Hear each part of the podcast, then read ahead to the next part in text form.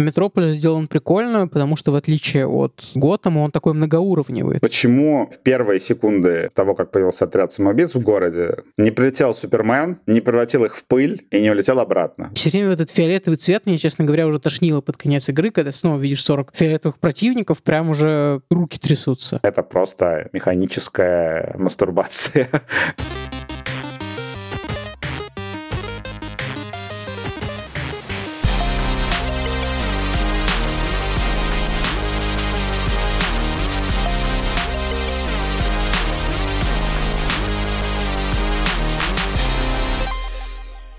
Всем привет! Это подкаст Кинопоиска плюс-минус игры. Меня зовут Марат Шабаев, я кинокритик и куратор направления игры в Кинопоиске. А я Вадим Иллистратов, шеф-редактор технокоммуникации Яндекса. В этом подкасте мы с Маратом спорим о главных вопросах в игровой индустрии. Сегодня мы обсудим свежую игру, пыль от которой еще не осела и которая взбесила очень многих людей в интернете. Это Suicide Squad, Kill the Justice League или Отряд самоубийц убивает Лигу справедливости. И вы не поверите, что происходит в этой игре. Там действительно Отряд самоубийц убивает Лигу справедливости. Студия Rocksteady известна прежде всего по трилогии великолепных, потрясающих, замечательных игр про Бэтмена. Они называются общей фразой «Batman Arkham», и там есть как бы приписки разные. City, Knight и так далее. Эти игры стали культовыми, и все очень ждали прошедшие 9 лет, что же Rocksteady готовит знает, что она выпустит дальше, какая будет следующая ее игра. И вот оказалось, что это очень такой цветастый, местами похожий на Fortnite супергеройский экшен, совершенно не имеющий практически ничего общего по стилю с Бэтменом. Да, Suicide Squad Kill the Justice League взбесила очень многих, хотя бы потому, что она имеет мало чего общего с серией Бэтмен Арком стилистически, то есть там была мрачная одиночная игра, здесь цветастый онлайн-шутер, похож скорее на Fortnite. В общем, уже можно можно предположить, почему это могло взбестить кучу народа, но не только это в игре оказалось спорным. У игры довольно средние оценки у игроков, э, довольно сдержанные оценки от критиков и довольно посредственный онлайн, и при этом каждый пост упоминания этой игры вызывает бурный срач в комментариях, поэтому не могли просто пройти мимо. Как всегда в нашем подкасте мы занимаем разные стороны, и Вадим попытается совершить самоубийственную миссию, он попытается защитить эту игру, а я, в общем, съем легкий хлеб, возьму все с первой попавшейся полки и попытаюсь эту игру уничтожить. Нужен еще небольшой контекст. Это очень такая luxury игра, недоступная в России, потому что она не переведена на русский язык, она дорого стоит, она только онлайновая, поэтому там ни о каком пиратстве речи быть не может. И плюс к этому она еще и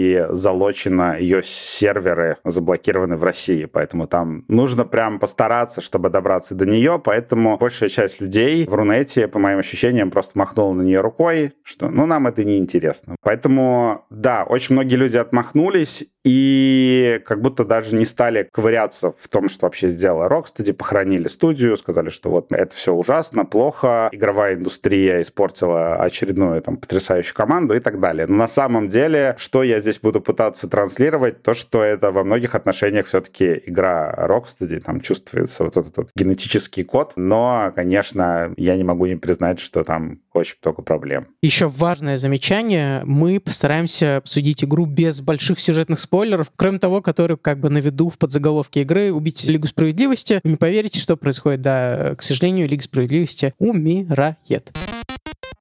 Встречаем игру по обложечке. И учитывая, что игру много раз переносили, и акцент маркетинговой кампании был переставлен с, собственно, лайф-сервиса на одиночные приключения, как Rocksteady последний год пытались уверить, что нет, в эту игру весело играть одному, она прекрасная, там есть сюжет. Давай, в общем, сюжет обсудим. И сразу огромный-огромный минус. Сюжет в игре не закончен. Вы покупаете книгу, и там вырваны последние 2-3 главы. Игра не законченная. Почему? Потому что это лайф-сервис, надо продолжать ее наполнять контентом, чтобы люди люди возвращались на протяжении многих месяцев в эту игру не просто за пиу-пиу, но и за продолжением сюжета. Потому что в финале, не какой-то большой спойлер, э, он был засвечен тоже во всяких роликах, мы имеем дело с мультивселенной. Ну, естественно, в следующих сезонах с этой мультивселенной мы будем тем или иным образом взаимодействовать. Оттуда что-то будет приходить, мы туда будем ходить, да, и, в общем, в эндгейм-контенте мы тоже туда залезаем. И у меня сразу есть огромный вопрос к интересности следующих грядущих сезонов с точки зрения сюжета, потому что, по сути, нам надо будет повторить 12 раз то же самое, что мы уже делали в финале игры. Это выглядит как очень скучная штука, которая мне вообще прям не продает отряд самоубийц в будущем. То есть э, я такой, типа, мне, я сделал это один раз и не хочу это повторять много раз. Окей, ну, наверное, к эндгейму мы еще вернемся позже, но давай про основной сюжет.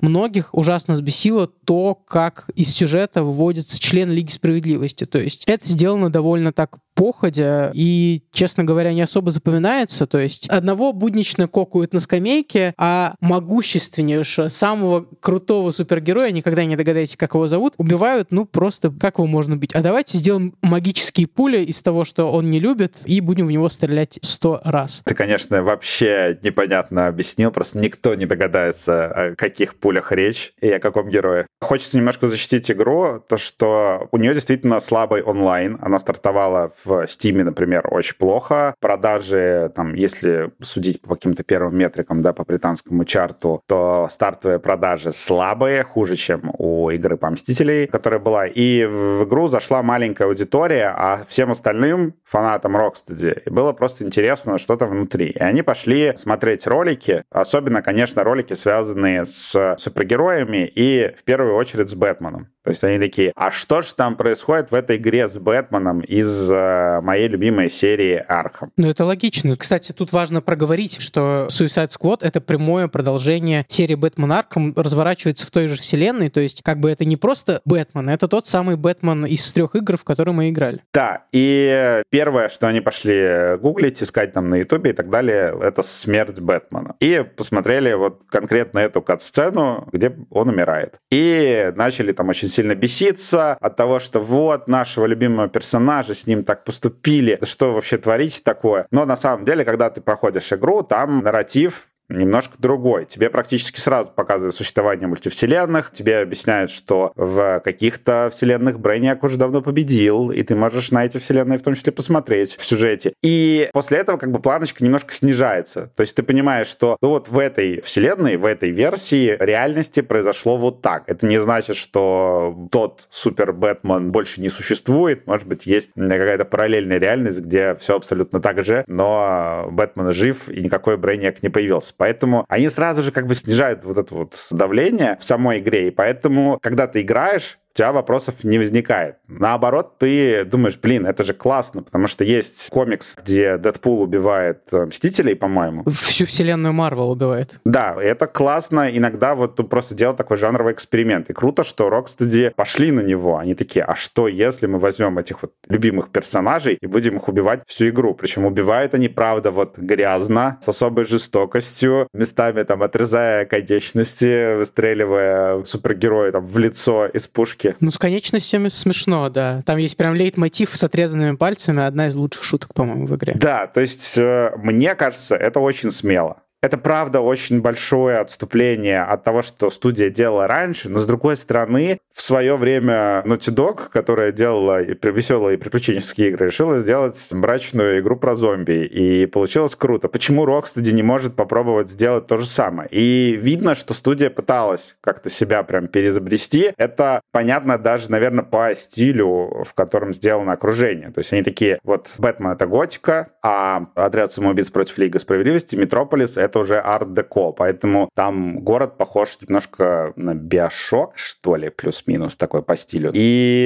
это классно, что они сделали такой прыжок веры. Но, конечно, да, с отсутствием нормальной концовки я полностью согласен. И я бы, знаешь, еще даже, вот я тебе помогу, я бы еще покритиковал игру за то, что в ней все-таки плохо прописаны ставки. Со ставками вообще интересная тема. Ты упомянул про мультивселенную, но это же прям читерский мув, то есть это тоже отчасти снижает ставки, потому что, ну, да, мы убили Бэтмена здесь, но в какой-то другой вселенной, их же бесконечное число этих Elseworlds, Бэтмен жив, и ничто не мешает нам через три сезона вернуть его обратно, пусть и без голоса Кевина Конра, который скончался, успев записать роль Бэтмена для этой игры. Вернем какого-нибудь другого Бэтмена, вернем другого Супермена, и вот сегодня, буквально перед тем, как мы записывались, я уже прочитал, что нашли в коде отряда самоубийц намеки на возвращение объединение Лиги Справедливости, но это прям было настолько непредсказуемо, что даже не знаю, как они так... Тебе ли, Марат, не знать, какая дичь происходит условно в комиксах, когда там никто по-настоящему не умирает и так далее. Опять же, мультивселенной. Ну, это не то чтобы круто, не то чтобы мне нравится. Там еще есть другая проблема. Я каждую минуту отряда самоубийц все время думаю о том, что Почему в первые секунды того, как появился отряд самоубийц в городе, он приехал убивать Лигу Справедливости, не прилетел Супермен, не превратил их в пыль и не улетел обратно? Вот почему этот домоклов меч, он остается занесенным? Сюжетная броня. Да, то есть у главных героев сюжетная броня. Почему-то очень часто появляется зеленый фонарь, просто с ними разговаривает, а потом улетает. И ты такой думаешь, а почему? А чем он занимается в это время? Ладно бы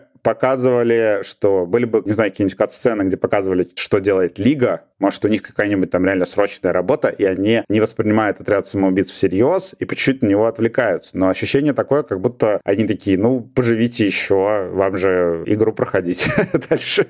И, в общем, выглядит это странно. Кроме отряда, такой же вопрос Кволлер, который, мне кажется, убить-то еще легче. Ну, то есть отряд самоубийц, как всегда, нанимает Аманду Уоллер, жесткая, очень властная женщина, которая вживила им нано-бомбы в шею. И Аманда Уоллер спокойно перемещается по городу со сломанной ногой в фургончике в каком-то. Ну, то есть ее грохнуть как э, нефиг делать. То есть э, легче, чем капитана Бумеранга. На нее какого-нибудь рядового моба можно натравить, но ничего такого не происходит. Про героев еще есть такое соображение. Да, я согласен с тем, что вот эта вот тема. Когда прилетает зеленый фонарь по 10 раз, только потом вы с ним сталкиваетесь в позиции, которая ему неудобна, он почему-то застает в позиции, когда это неудобно главным героям и предпочитает ей не пользоваться. Ну, благородный он. Но есть вопрос еще к второстепенным персонажам. Это меня прям сильно разочаровало, когда в игре, например, появляется появляется первый раз пингвин, и ты такой, прикольно, наверное, здесь будет какая-нибудь классная побочка с пингвином. А в итоге все сводится к тому, что пингвин продает тебе пушки и крафтит твое оружие, то есть все, больше ни для чего не нужен. Это довольно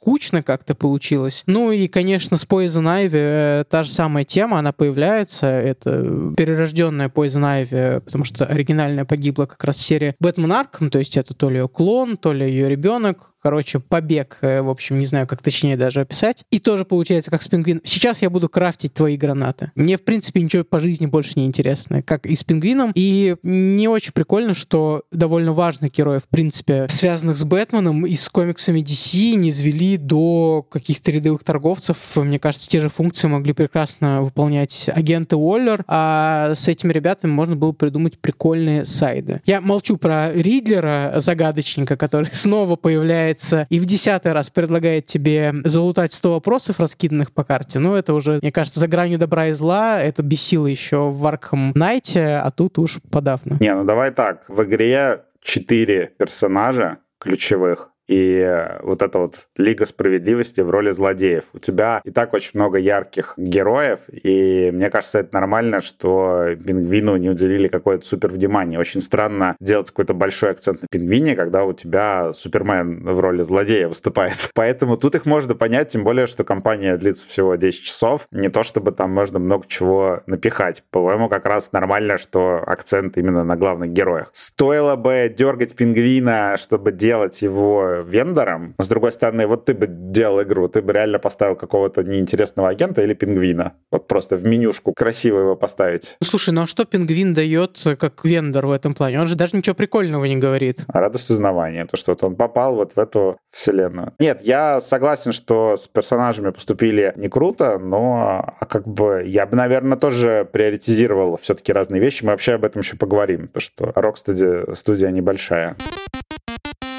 Давай, собственно, перейдем к вещи, которые связаны с сюжетом напрямую. Это кат-сцены. Сразу оговоримся, что это одна из сильнейших э, частей игры. Ее довольно трудно критиковать с точки зрения там технической, например. Выглядит супер. Для меня, наверное, вот сравнимо по уровню с э, Horizon Forbidden West. В Horizon покруче, правда, мне кажется, все-таки. Но здесь очень прикольный, например, ракурс камер, когда классная сцена, когда Капитан Бумеранг берет там мобильник или что там, камеру и снимает себя с руки просто, ну, типа, поставлено очень круто, очень здорово сделано, но есть вопросик. Катсцены-то очень хорошие, но, как правило, в них главный герой оказывается на периферии. То есть распространенная ситуация, начинается кат-сцена, появляется чудо-женщина, единственная из э, членов Лиги Справедливости, не одержимая Брейниаком, и в этой сцене чудо-женщина дерется с зеленым фонарем, дерется с Суперменом, общается с Флэшем. И ты стоишь как в этом меме, э, типа с камерой, типа, а можно я уже пойду? Это, кстати, вот то, что меня и раздражало в Marvel Spider-Man 2, когда все очень прикольные какие-то сцены вынесены в кат-сцены, и ты не имеешь к ним, по сути, никакого отношения. Смотришь на них как хороший мультик. С другой стороны, я вот много думал о том, хорошо это или плохо в отряде самоубийц. Я почти уверен, что это даже не связано с давлением Warner Bros. Я думаю, что у Rocksteady, как у студии, есть желание, ну,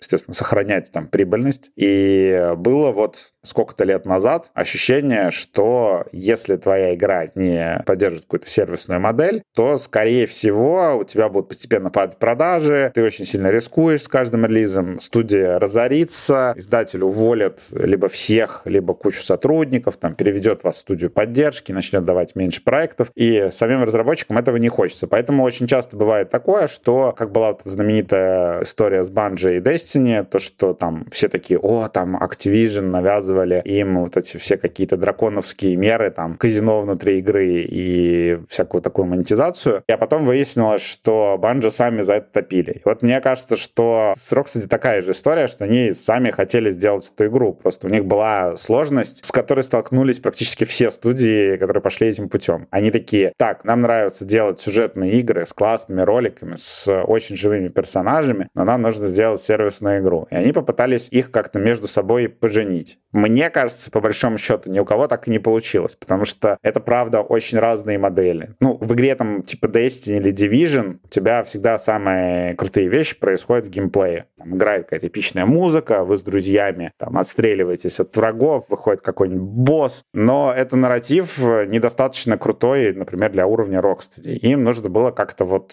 поженить одно с другим. То есть у тебя, с одной стороны, есть кооперативная игра, где вы собираетесь с, с тремя друзьями. Я практически весь отряд прошел в кооперативе. И в этой игре вы постоянно болтаете по голосовой связи, а потом у вас начинается катсцена, которую вы вместе смотрите, и на время все-таки вовлекаетесь именно в сюжет. Поэтому для меня эти ролики, ну, скорее сработали, потому что мне вот нужны были такие моменты, чтобы отложить геймпад и испытать какие-то эмоции к персонажам, потому что до этого, конечно, это просто механическая мастурбация, а, выстрелы, прыжки, взрывы и все остальное. Про механическое самоудовлетворение сейчас еще поговорим. А как ты думаешь, в следующих сезонах э, ждать ли вообще нам таких же крутых кат-сцен. То есть, условно, эту игру делали 9 лет, мне кажется, кат-сцены здесь прям отдраены до блеска. Но я что-то сомневаюсь, что вот эти сезоны, которые будут выходить с какой-то регулярностью, там, по-моему, контент на 3 или на 4 сезона есть, там будут такие же крутые кат-сцены, но там же все равно как-то продолжается сюжет, появится Джокер в первом сезоне, мы там будем сталкиваться с другими супергероями, суперзлодеями. Сможет ли Rocksteady выдержать этот темп на длинной дистанции? Мне почему-то кажется, что нет. Ну, во-первых, катсцены — это дорого, и мы как раз недавно узнали, что в «Человеке-пауке 2» одни только ролики стоили около 40 миллионов долларов, что ли. Поэтому это очень недешево, и я почти уверен, что их там больше не будет. То есть это стандартная вообще практика для такого плана игр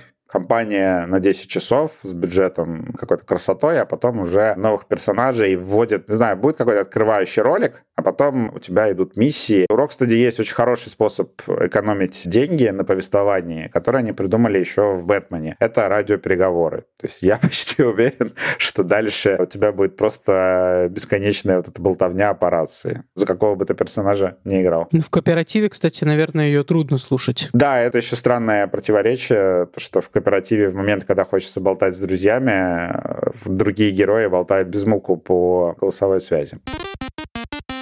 Давай уже, вот, мы игру обсуждаем, давай обсудим уже, как в нее играется. И вот имхо прям слабейшая часть игры — это геймплей, в то время как она, по идее, должна быть сильнейшей частью игры, особенно э, если мы говорим про live-service, э, в который Rocksteady надеются, что в, не, в эту игру будут залетать еще долгие годы. Начнем с того, что игра довольно скучная, репетативная, ну, то есть однообразные враги, сколько там получается, где-то 6 или 7 типов врагов, обычные мобы, мобы со снайперскими винтовками, быстро перемещающиеся мобы со способностями флеша, большие мобы, танки с фиолетовыми наростами, вертолеты с фиолетовыми наростами, в которые нужно стрелять. Все. Боссы при этом довольно легкие. Я играл на средней сложности. Я не убил с первого раза только зеленого фонаря. Все остальные, как бы и Супермен, и Флэш, убиваются просто на изи. Довольно странно. Побочки, опять-таки, которые в игре предлагаются, они довольно однообразные. Ты приходишь и опять мочишь тех же мобов, которых ты мочил в основном сюжете. То есть, типа, хочу я прокачаться, там, что-нибудь покрафтить, набрать каких-нибудь ресурсов, и я там убиваю снова там 30 противников. Условия у побочек реально такие, типа, убей 30 противников, вернись на базу, вернись с базы и убей 60 противников. Здорово, но хотелось бы, не знаю, даже просто какого-нибудь рискина этих мобов, потому что выглядит реально довольно скучно. Да и вот эти вот ограничения в побочках, я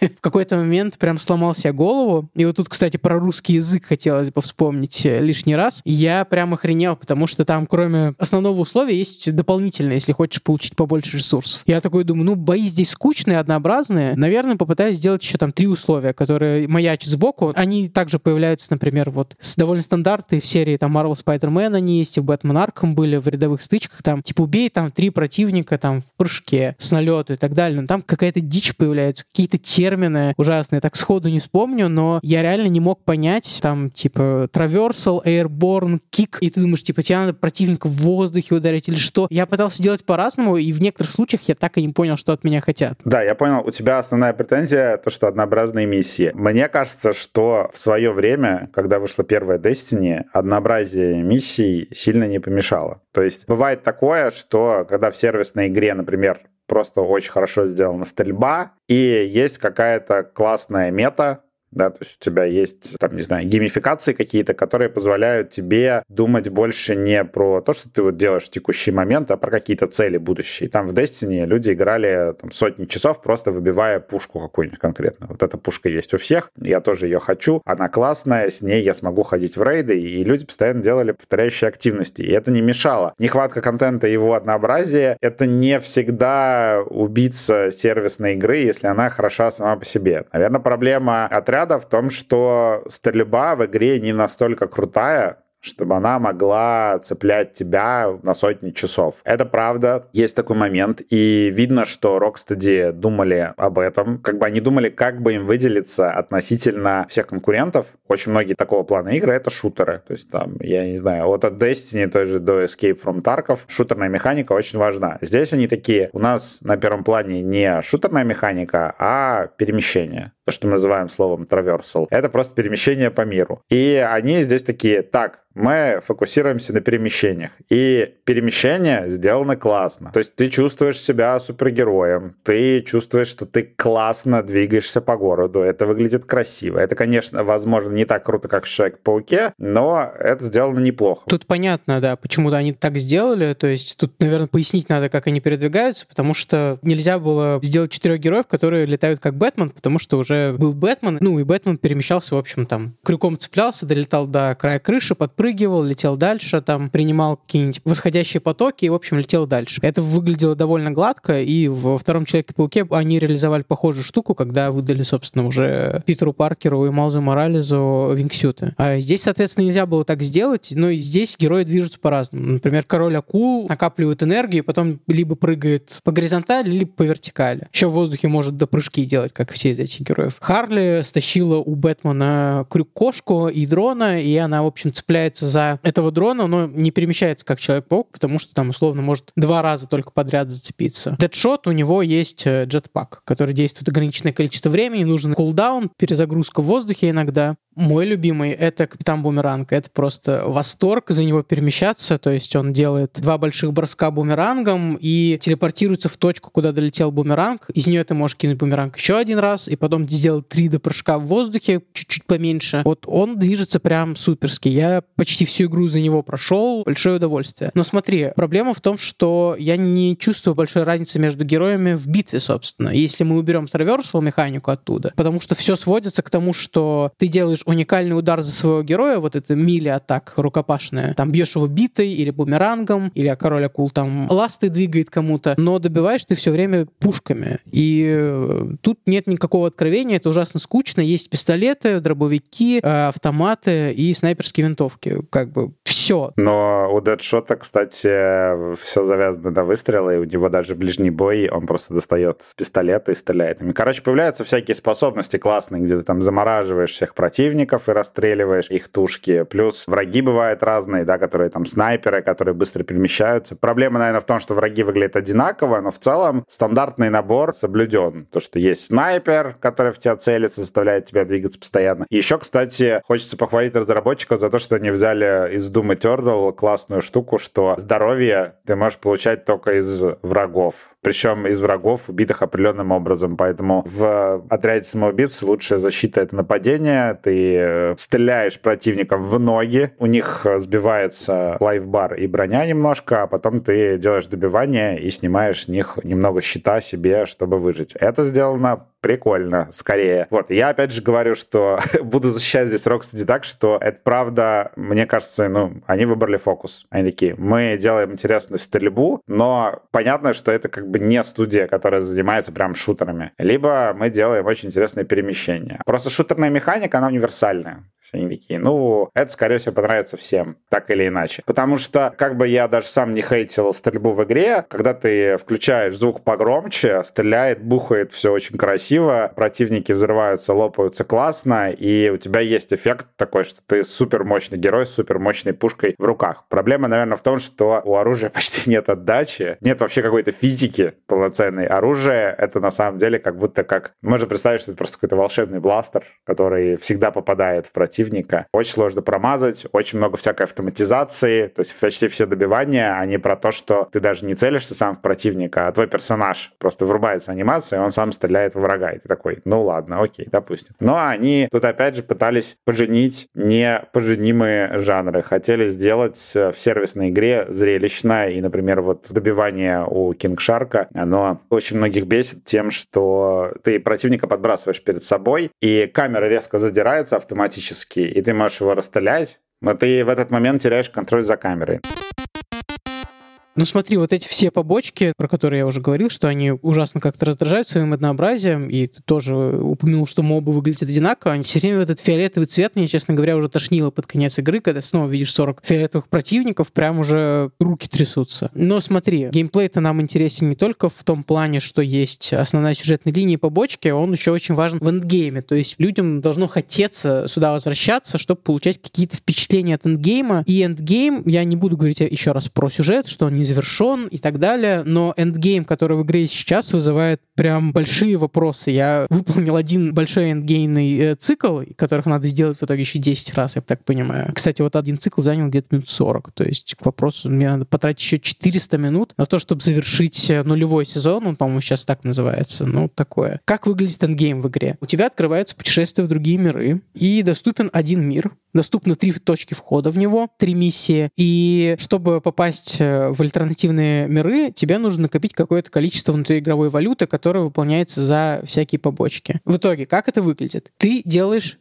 четыре побочки в открытом мире. Ты приходишь в какую-нибудь точку, убиваешь 40 противников, собираешь с них какие-то штуки, а потом ты накопил валюту, идешь к точке попадания в другой мир, перемещаешься туда и делаешь там то же самое. Это довольно странно, как будто я должен получить какое-то новое впечатление. Ну, то есть я сначала занялся скучной стрельбой, скучным лутингом, потом иду в другой мир, где все то же самое. Ну, то есть я прям этого вообще не понял, и все, что должен, это увеличивать свой ранкинг. То есть я потратил 40 минут, сделал много однообразно скучных вещей и достиг первого уровня в, я не помню, там Бейн ранкинг какой-то там есть, в общем, открывается нулевым сезоном какой-то мир Бейна. И я, соответственно, должен сделать это 10 раз зачем, что я получу в итоге. Ты хочешь сказать, я получу какую-нибудь крутую пушку, но в этой игре я получил самую крутую пушку довольно давно уже. Ты очень подробно описываешь очень скучную часть игры. Мне кажется, что можно просто сказать, что они не озаботились endgame ом. Мне кажется, что, опять же, зная Rocksteady, понятное дело, что если бы у студии на все были ресурсы, они бы все сделали, но мы видим, что им ресурсов на все не хватило. И в распределении бюджета очень большой акцент был именно на катсцен. И если вот ставить на одну чашу весов эти ролики, а на другую endgame, то я скорее предпочту ролики, потому что это хоть, наверное, самая сильная, самая крутая часть игры. Я, правда, не понимаю, зачем вообще этой игре endgame. Я бы его вообще вырезал и направил эти ресурсы на какие-то прикольные сюжетные миссии, нежели пытался сделать игру бесконечной. Ну, то есть лучше бы это была 20-часовая классная кооперативная игра, с сюжетом, который ты можешь пройти либо один, либо с друзьями, и все. И она бы закончилась. Но понятное дело, что очень всем хочется свою Destiny сделать, при том, что у Destiny сейчас куча проблем, и непонятно, зачем бежать в эту сторону. Но уж куда они побежали там много лет назад и попытались все-таки до этой точки добежать. К тому же непонятно до конца, были бы у этой игры хорошие продажи, если бы она вышла как Стражи Галактики, где у тебя пять персонажей, ты просто одним управляешь. Ну, может быть, игра бы просто плохо продалась. Давай напоследок, чтобы прям не заканчивать на плохой ноте, про внешний вид игры, про графику. На самом деле про графику это очень печальная история. То, что когда выходил Arkham Knight, это был шок. То есть все такие, вау, Rocksteady просто сделали одно из самых красивых игр ever. То есть там какие-то капельки на костюме Бэтмена, детализация, этот огромный, потрясающий, красивый город во время шторма, где ты там красиво катаешься на Бэтмобиле, как работает камера, как этот дождь выглядит. Ну, это выглядело потрясающе. Сейчас они перешли на Unreal Engine 4 с третьего, потому что на третьем была собрана серия Arkham на модифицированной версии. И технологически игра вкачалась. Вообще, это большое достижение, что они сделали игру на четвертом Unreal, которая работает на консолях в 60 кадров э, в секунду, потому что это правда сложно. И она еще выглядит достойно. Но Digital Foundry такие, ну, это просто современная видеоигра с э, современной хорошей графикой, но ничего вау, кроме вот лицевой анимации, там, правда, нет. Да, они выглядят, в общем, герои, как будто они из Фортнайта. Это скины из Фортнайта, собранные по мотивам отряда самоубийц. То есть супер гладкие такие костюмы, как бы не за что зацепиться даже глазу, то есть нет никакой фактуры ни у Харли в костюме, ни у Короля Ку, в принципе, тоже. Они какие-то прям прилизанные. Как-то жизни в этом, честно говоря, не чувствуется. Ну, опять-таки, за пределами лиц. Но город да, ты будешь его, видимо, сейчас ругать за то, что он пустой и безжизненный. Это, конечно, правда. да, то, что ты прибываешь э, в Метрополис, а там уже нет уличного движения, что, конечно, очень удобно для разработчиков. Нет э, каких-то прохожих, никого, все люди превратились в пепел, либо в монстров. Да, город кажется какой-то безжизненной площадкой для выполнения миссий, в нем нет каких-то случайных событий. По большому счету, просто расставленные противники, и у тебя ощущение такое, что, ну, город и город. С другой стороны, чувствуется все-таки вот эта вот магия Rocksteady. У Rocksteady очень классная команда, которая дизайнит города. И они э, в этом плане сделали очень крутой Метрополис. Его как раз хочется похвалить за пейзаж, который ты видишь когда ты останавливаешься в какой-то высокой точке. Вот эти гигантские статуи, все прекрасные, когда у тебя там Супермен стоит, Чудо-женщина нарисована во весь дом. У тебя полное ощущение, что этот город действительно живет вокруг Лиги Справедливости, то, что участники Лиги Справедливости — это новые боги, которым поклоняются люди. Этот эффект через музей, Лиги Справедливости, с которого начинается игра, через какие-то локации, связанные с персонажами. Ну, есть какое-то повествование через окружение хорошее. Да, проблема в том, что, опять же, фокусы разработчик такие, у нас персонажи прыгают по крышам, соответственно, мы будем делать ставку на то, чтобы с крыши все выглядело хорошо. А если ты спускаешься на улицу, это выглядит очень неинтересно, как, собственно, и в Marvel Spider-Man. Ну, там хотя бы люди ходили, да, по улицам. Да, но они ходят, но а толку-то? ну, ходят, ходят, машины ездят. Это не GTA, в общем. По поводу ходьбы по улицам, я, кстати, не показала, что прям внизу супер скучно. Там, конечно, не такой красивый вид, но Метрополис сделан прикольно, потому что, в отличие от Готэма, он такой многоуровневый. То есть, например, идет дорога, над ней трасса под небольшим углом, сверху еще какая-нибудь дорога выше на там третьем уровне. То есть, получается прям такой реальный город будущего. Интересно оказывается как бы в разных его частях, чтобы посмотреть с другой стороны, он реально крутой. То есть, я даже не буду докапываться до того, что он пустой. Но просто, в принципе, как будто бы игра не дает тебе причин отправиться в тот или иной уголок города. Ну, то есть дает формально, типа, выполнять однообразный сайт, но в принципе ты как бы понимаешь, что тебе туда не нужно, и как будто бы неинтересно просто так туда идти, чтобы полюбоваться чем? Типа, однообразными мобами. Но город, да, крутейший. Но опять-таки здесь есть э, тоже что добавить с точки зрения э, ложки дегтя, я бы даже сказал, бочки дегтя, когда ты попадаешь в альтернативные миры, опять-таки, тот самый endgame контент, они выглядят как тот же самый Метрополис, то есть просто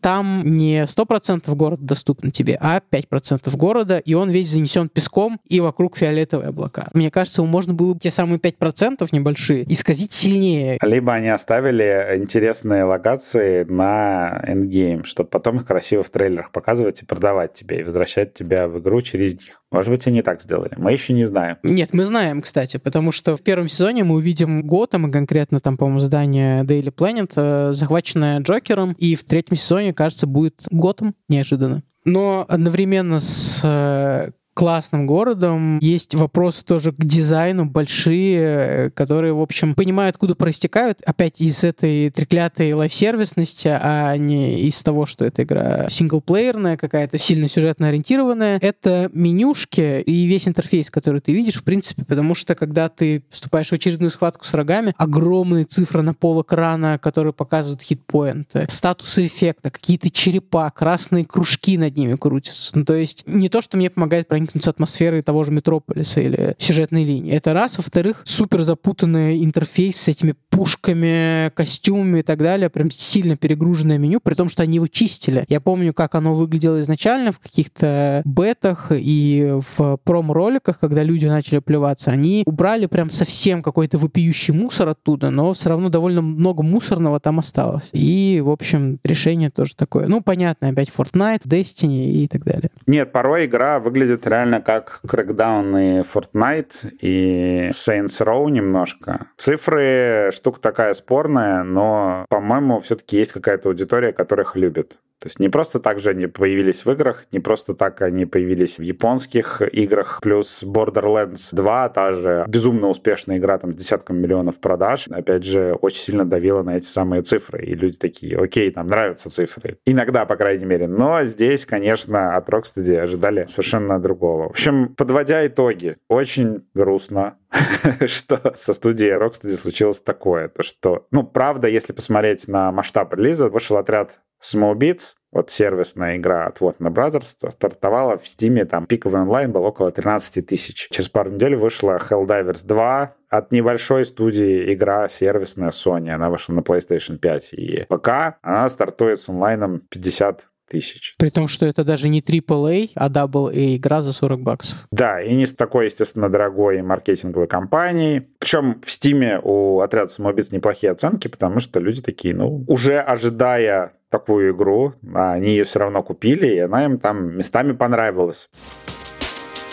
И на этом все. С вами были Марат Шабаев и Вадим Иллистратов. До встречи в следующем выпуске подкаста «Плюс-минус игры» через две недели. На наш подкаст можно подписаться в Яндекс Музыке, Apple Podcasts, CastBox, Spotify и других аудиостримингах. А еще можно подписаться на наш YouTube-канал подкаста Кинопоиска, где собраны все подкасты Кинопоиска. В общем, welcome. Очень ждем ваши комментарии, предложения каких-то новых тем для следующих выпусков, вопросы, приятные и неприятные слова. Можете их все прислать на на нашу почту. Писать отзывы нам можно в Apple Podcast, на почту подкаст собака кинопоиск.ру и, конечно же, подписывайтесь на телеграм и YouTube канала Кинопоиск Игры. А над этим выпуском работали звукорежиссер Дима Пшеничный, продюсер Елена Рябцева и редактор Даулет Женайдаров. До скорого!